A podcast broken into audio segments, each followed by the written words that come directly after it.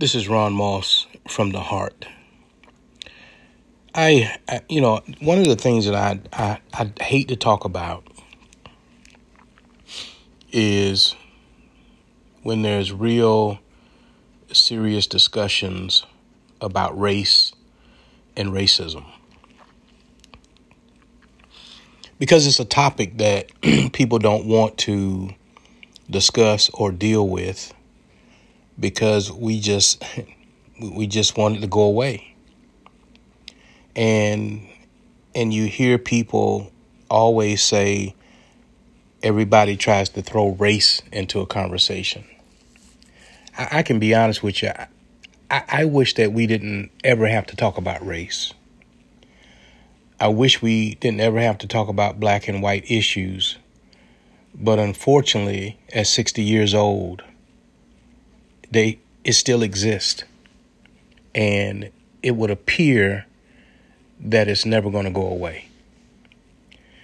When you have been historically and factually oppressed, and people get used to it, and it becomes a generational process,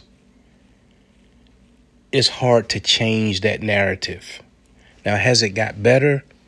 That we find that more people, more white people, uh, do understand that we can live and work together in this America and go along to get along and treat each other with dignity and respect. Yes, there are a lot of white brothers and sisters that feel that way. But also, there is a reality that and, and I need to say this. Let me let me back up a little bit when I talk about there are good white brothers and sisters who feel that way, that work in various departments too. There are good white brothers and sisters who serve as police officers. There are good white brothers and sisters who serve at, at banks and serve as presidents of banks and managers of banks. There are good white brothers and sisters who serve as managers of restaurants and managers of hotels and managers of transportation who have CEO positions in business, who have government positions and, that are higher up, who are who are or management in, in certain industries. There are good white brothers and sisters that exist. And and I want to make sure we we give credence to that. But there is a but. But there are also white brothers and sisters who have been brought up to believe that we will never be equal to them. We don't deserve to be equal to them, and they be damned if they ever look at us in a way of being equal. And unfortunately, those white brothers and sisters serve as police officers. They serve as CEOs of businesses. They serve as managers of hotels and restaurants. They serve as people who work for the highway department, people who serve in government businesses, they work in in the FBI. They they work in the CIA. They're everywhere. And so, what do you do when you run into those people and you realize that they're not the good brother, the good white brother, good white sister, that they are racist, that they actually hate people that look like me? There's a report that just recently came out, or, or had been maybe it's been out for a while, that said the number one extremist group that America need to be concerned about is not some foreign entity. That is the white nationalists. Those groups right here at home.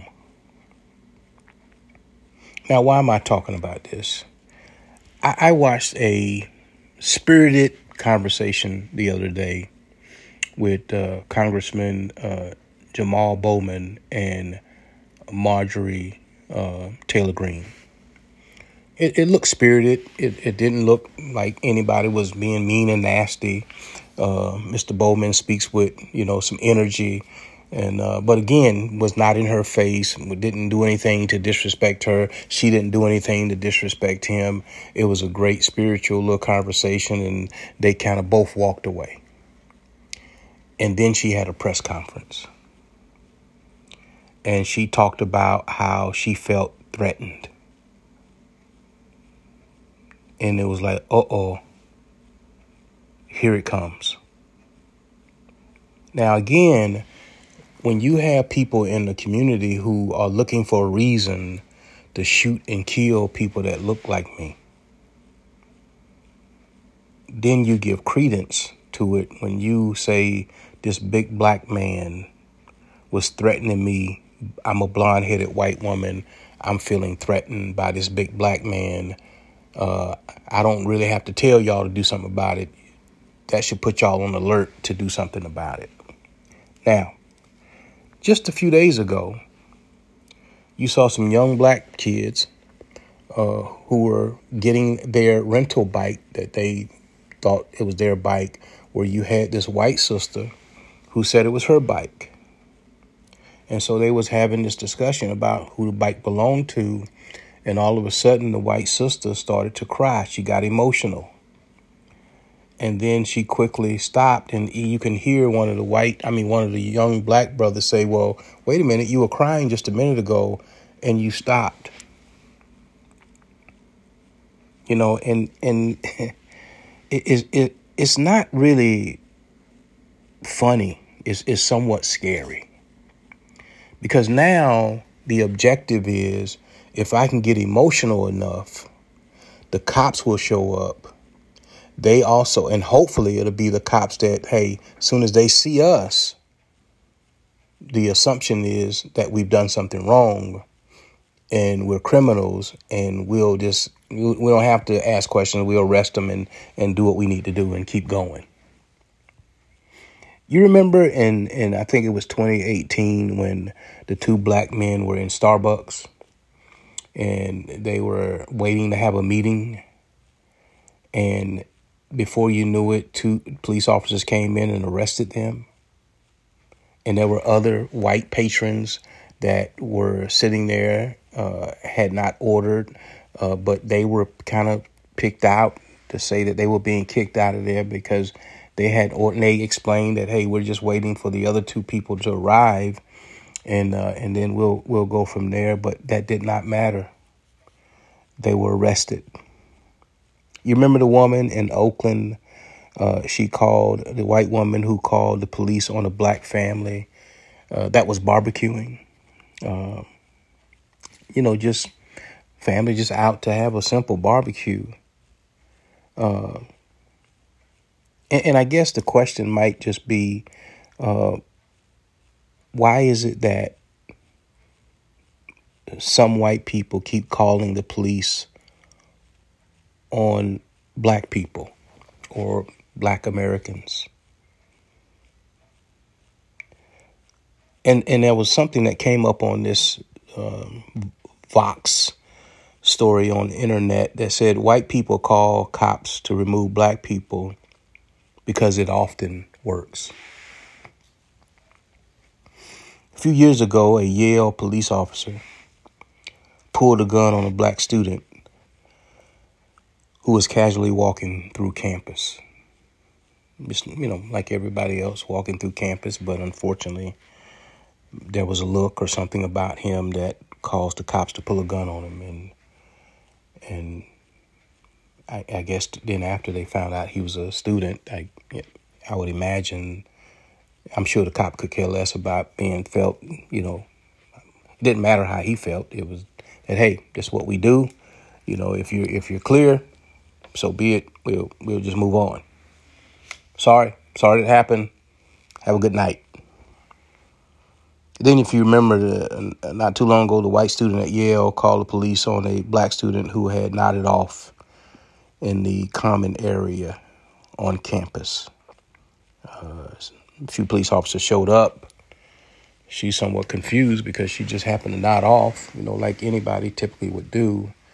And if we're honest, you know, that probably happens every day with probably white students, and it's just kind of normal, right? It would be considered normal. The scary part for me is is that I know a lot of young black people. And I actually think about them in a way of praying that nothing happens to them. Praying that when they go on a job interview that they'll be treated equally. And, and anybody, not just young people, anybody. You know, praying that, you know, if they have a resume that stands out, that the people will look at the resume and look at the experience and look at what they bring to the table and not base it on the color of their skin. Isn't it ironic that in 2023, I, I, I listened to uh, uh, Nikki Haley, and I think at one time even Tim Scott, they, they almost made it as though race doesn't exist anymore, that the issue of race. And isn't it ironic that with Nikki Haley saying that, that if you all remember when that young white man, young white man came into that church in Charleston and killed all those people. And she was, Nikki Haley was instrumental in getting that that flag off the state capitol. And that had everything to do with race. So when we on one hand make it convenient to talk about race, but on another hand, when we're running for something and we want to create a new narrative, we want to act like race doesn't exist. Race will always exist in America as long as we have black people in America and people of color in America. Because unfortunately, through generations after generation after generation, people have been taught, they're being taught right now that they are a superior race of people and an inferior race of people. And they're communicating that in a way that is, is supposed to exist, even though we know it's not. There are people who are preaching at pulpits tomorrow or today or later today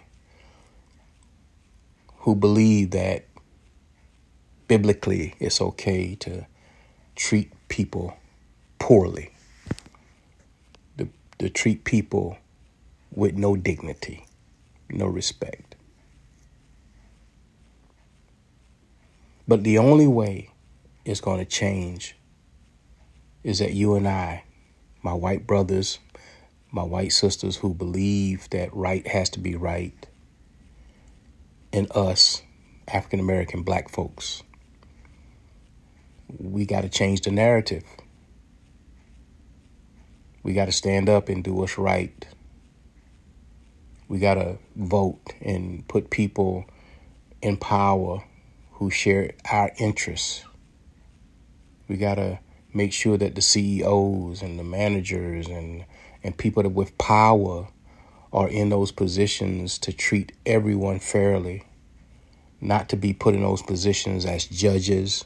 You know, there are people that are voted in as judges and and Supreme Court judges and judges and federal judges and their job is to vote against anything that's geared towards making things equal for everybody and and and they and they put up their right hand and swore to it that they would do that.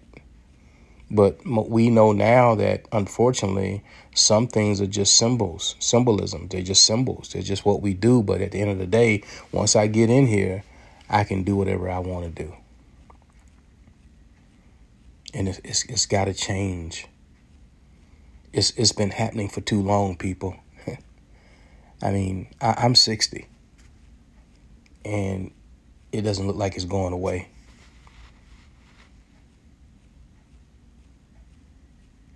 I still believe that if we keep trying, we can make it together. God bless you. May heaven smile upon you. Oh, yeah. Peace.